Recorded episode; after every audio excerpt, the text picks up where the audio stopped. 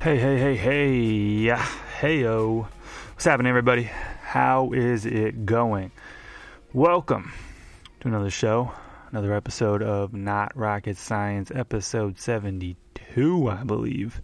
For those of you who don't know, this is the show that talks about the intersectional relationship between technology, culture, and business. Coming at you on this, what was a rainy day in Brooklyn um, but now it's started to clear up a little. So, how about that? Happy Labor Day to all you out there um, with the day off, myself included.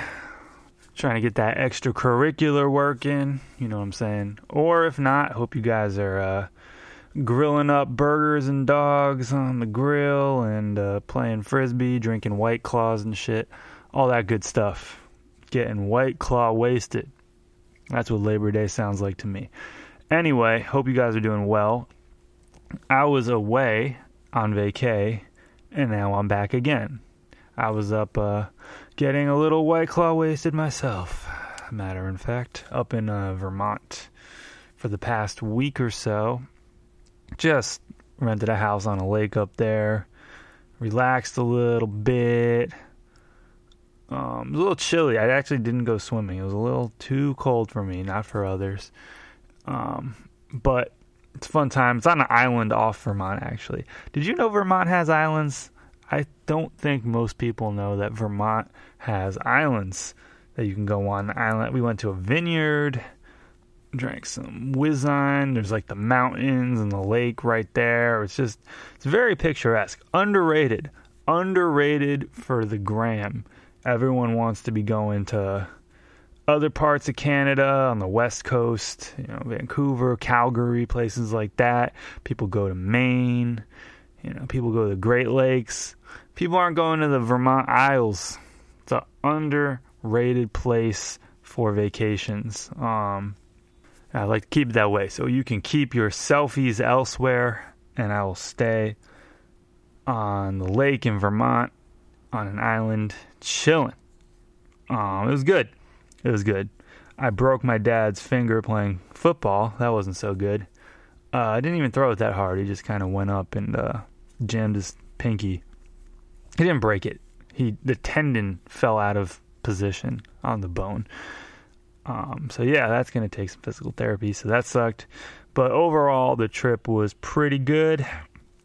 Not too happy about being back in the city, but uh, you know, the whole uh, time thing is going to happen, and eventually you got to get back to business. Um, so here I am. Here I am, coming at you fresh. Got back here around 10 o'clock last night. Uh, today, what I'm going to talk about is actually going on vacation, but more so going on vacation from um, your digital day to day for this trip. I brought my computer. Come on, college football started. I had to watch my horrific Rutgers Scarlet Knights uh, in their season opener, but they actually won, so uh, good for them. They beat UMass. A little scary at first, but they got it done. Um, so I brought my computer mostly for that, and just to you know casually surf the web. People do that anymore? I still do that. Um, but the major thing I did was I kind of unplugged from my day to day. So, no Slack messages, no uh, texting really. I didn't really text at all, other than the people I was with up there. Um, no email. I did not look at my email. I didn't look at my LinkedIn. Didn't look at my work email. I didn't look at my personal email. No Slack message. None of that stuff. None of that. I just did not check any of it. I still haven't checked my personal email in about a week. Still haven't checked it. I'm going to wait till tomorrow. Today is Labor Day, so it's a national holiday, so I feel pretty good about not missing out on anything if I don't check my email today. But uh, yeah, I'm gonna dive into all that junk tomorrow and go from there. Um, but yeah, I just want to talk today a little bit about what that can give you when you go on vacation and do not check your email, how it affected me, what changed about me from the beginning of the week to the end of the week, things like that. So here's the deal. Before going on vacay, I was kind of in a weird place with work. I didn't mind the job itself so much, but I have a very long commute day to day. Very long commute. Um, kind of sick of it. Still kind of am over it. But what was happening was because it's the end of the summer, it's a big recruiting time of year, and my inbox was getting flooded with these recruiters reaching out to me about roles, about, you know, throughout New York City, which is cool and all. But um, what happens is you get your priorities can change when um, you start getting these inquiries all the time, and uh, you start really almost subconsciously at first getting into this mode of like, oh, I have to change jobs. I'm sick of this commute. I'm getting all these, you know, recruiters hitting me up. I got to do that. So, you know, I started like taking interviews here and there, and I started um, just kind of exploring roles and things like that. And uh, I realized once I cut all that out for a week and didn't really look at my email, didn't really look at people hitting me up randomly for some opportunities kind of interesting, others not so much, but you convince yourself that they're interesting.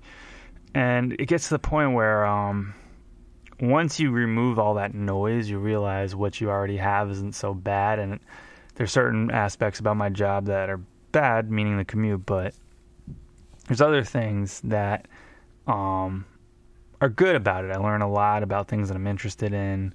I uh, have a decent work life balance commute aside. Um, not like pulling long hours in the office that's very far away. So it gives me time to kind of explore other things. And um, at the end of the day, after just thinking about this for a week, I kind of realize I'm not a good employee. I'm really just not meant to really, I don't think I'm meant to be an employee. I don't think I'm a really great employee at my current job. I'm okay. I'm all right you know, I do what I have to do, but it doesn't, I'm not one of these people that naturally lights a fire under their own ass to allow themselves to climb up the corporate ladder and look good to, you know, senior management. I'm just, I've never really operated like that. When it's someone else's priority, I can only get so interested in it, to be honest. Um, and what I realize also is all these recruiters hitting you up because I work in tech industry, but um, because I work in design for the tech industry. I just realized, you know, they don't really care about me. Like it's this. I was watching this documentary the other day about uh, George Lazenby. I don't know if you ever heard of George Lazenby. He was the guy who played James Bond for one movie. It was on Her Majesty's Secret Service. It was the first James Bond movie after Sean Connery. He was the first guy casted as James Bond after Sean Connery. Interesting documentary. He basically lied his way into the role and then um, just won out the role by being more demanding than uh, all the other people who are desperate for the role. So maybe that's another business lesson in itself. Maybe not. Not getting into it today. Anyway, what was interesting was um, how he quit. He quit after one movie. It wasn't because he sucked or anything like that. They offered him six more movies in a contract, and he turned it down because he said it didn't feel right, didn't feel like him. There was all these um, stipulations in the contract about what he could do, what he can't do, how he can dress, what types of movies he can do other than James Bond, etc. And he turned all of it down at the time. Um, not sure if that was the smartest move. Could have been, you know, Roger Moore, basically, or maybe even another Sean Connery.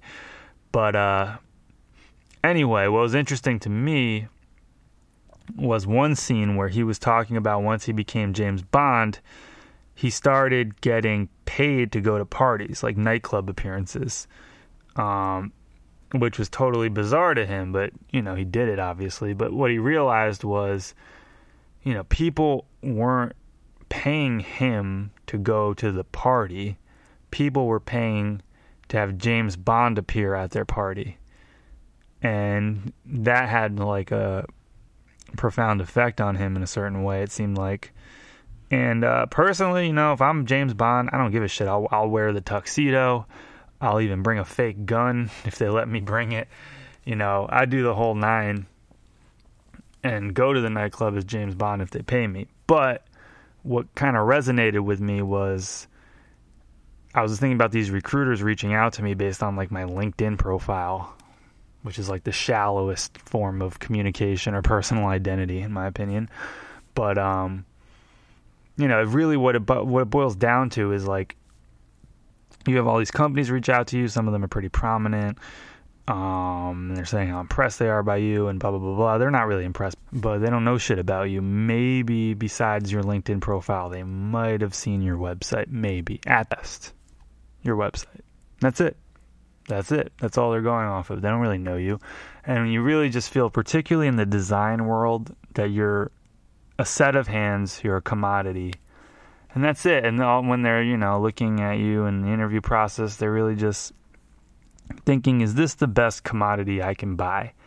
It really, unlike other positions, feels almost like, in a way, like someone going to Home Depot and shopping for an air conditioner. It's like, what's the best air conditioner based on my needs that I can get for the cheapest price?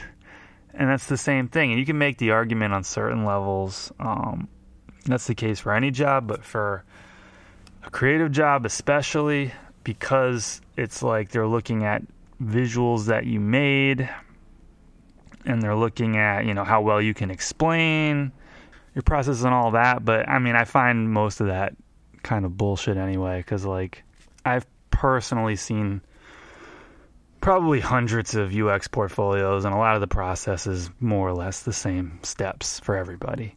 Um, people like to talk about their process like it's unique. It's re- it's really not, you know. With books like Google Ventures Sprint book and things like that for design thinking, it's it's all basically being commercialized and companies look for the same thing because it's safe and companies don't ever want to be risky.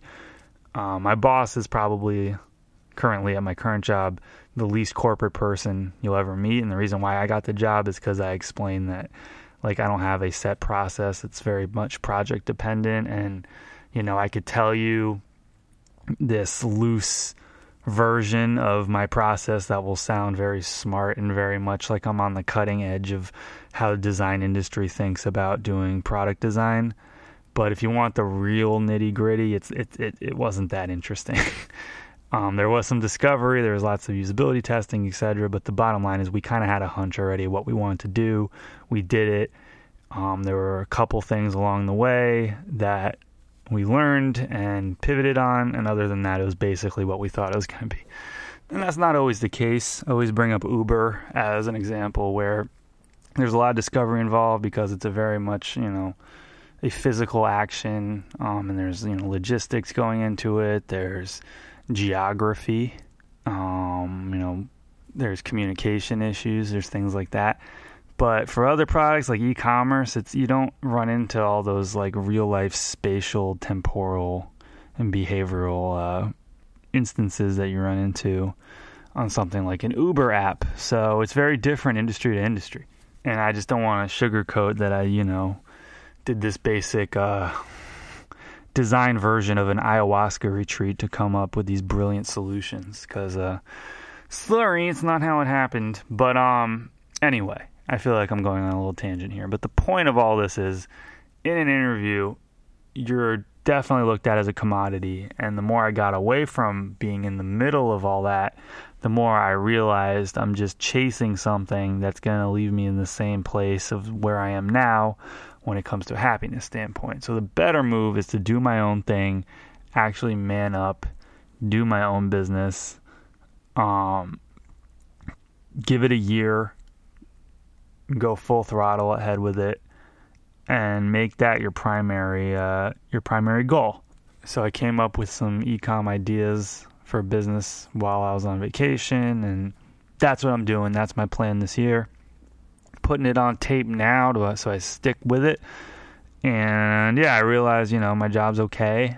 Um, all these recruiters hitting me up are don't really care about me. They care about potentially what I can do, which I already knew before this vacation. Is just when you get away from it, the perspective becomes clearer again on a macro level of how you know you're just in this hamster wheel and you're you might be able to move to a shinier hamster wheel with a cooler color but it's still a hamster wheel at the end of the day and they all look at you as a new hamster. So that is where I'm at with all this. That's what not responding to emails and things like that did for me. Um, and yeah I'm going to stick in my current job I think at least for the time being um, meaning like the fall season into next year. I do have one interview that I scheduled before I left coming up this week for a company that I don't know what I was thinking taking this job. The reason why I took the interview is because it's like five minutes away from my my uh, home, so I think I was overcompensating and stretching a little because of the commute. Um, but yeah, I don't know. I don't. I'm still. I might even cancel this interview. I'm definitely not super passionate about it at this point. So I still might go. I might not. I don't know. I'm on the fence with that one. But the bottom line is, I'm not going to get honey dicked by the recruiting world's weak um, game of enticement when it comes to these uh, quote unquote really interesting opportunities. Um, it's all the same shit to me. I'm going to do my own thing make my own money. And that's it moving forward. So, yeah, I'm to be, I'm still in this early discovery phase of what I'm doing with this ecom business, but um, to invest a little bit in the education side of things. I have some niche product ideas, figure out the product development process, um, and go from there. I'm not really interested in doing drop shipping per se, but we'll see. I'm not. I'm not to go into it with any uh, pre define notions. I'm just going to be an open book and go from there. But the point of all this is figuring out, you know, who you actually are. Not to sound too Tony Robbins life coachy. I don't like saying find out who you are because you know I'm still figuring out who I am to be honest. But um, one thing I do know is that to me, there's people that do their own thing, and then there's people who are on the path of becoming like CEOs which is funny because founder and CEO um, are often lumped together as kind of the same thing, but they're really different. I hate the term found. Oh, I hate the term founder. I would probably if I if I ever started my own company that was like successful from scratch, I wouldn't even call myself founder. I'd make up some bullshit like digital director or senior director, some something like that just the idea of being a founder to me is so gross this day and age because of not so much the title. I think it's actually really cool to start your own thing and be the founder of something. It's just the gross commercialization of that word since hustle porn and entrepreneurship has become such a overly romanticized thing in pop culture.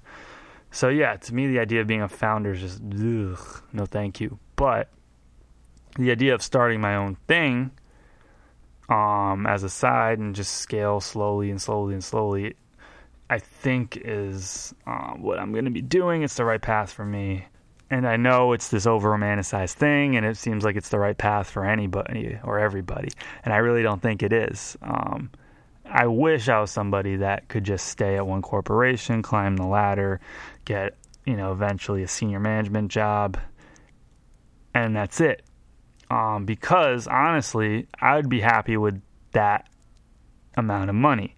This idea of being like startup bro, you know, who makes a hundred million dollars in stock options after he sells his company or whatever. That's not that appealing to me. I don't need that much money. I don't need that much uh, notoriety. It's just what I do need is freedom.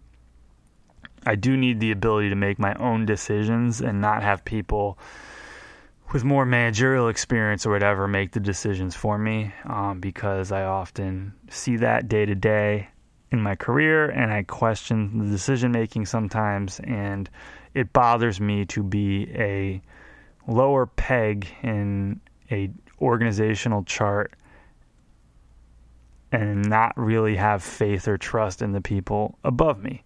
Sometimes. Not all the time but sometimes. Um and yeah i want to be able to like live and die on my own sword basically and uh, make my own decisions and i've been definitely more horizontally focused than vertically focused you know i'm always kind of learning a little bit about this about that and i kind of just want to aggregate all that knowledge into something and go from there and for the real expertise you know leverage other people to make those decisions that are very specialized.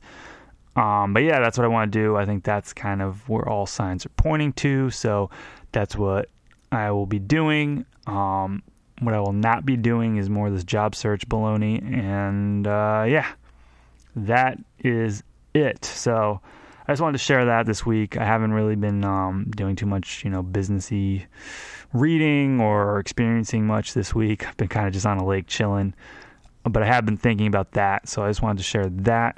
Um, and yeah, that's the episode. It's kind of a short one. I'm kind of I'm kind of liking this like 20 to 25 minute range. I feel like the longer winded podcast sometimes is a bit too much since I'm just blah blah blah blah blah blah blah blah, blah, blah all day. So that will be all for today. Uh, hope you guys have an awesome Labor Day. Hopefully, the rain, if there was rain by you, um, didn't damper things too much.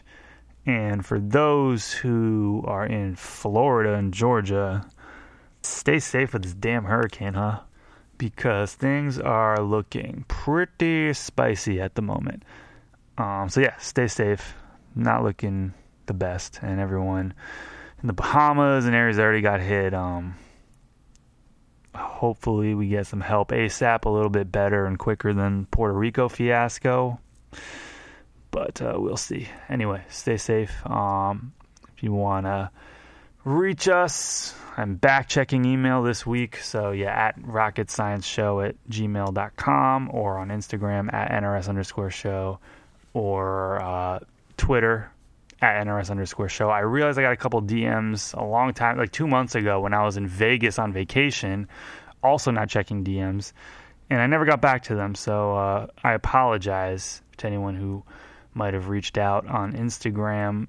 I just missed the DM and it got buried and I didn't scroll and I just noticed um, today actually. So I apologize for that, but I will be checking on Instagram.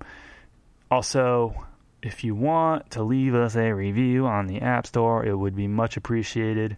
As always, and until next time, later, guys. Thanks. Take it easy and peace.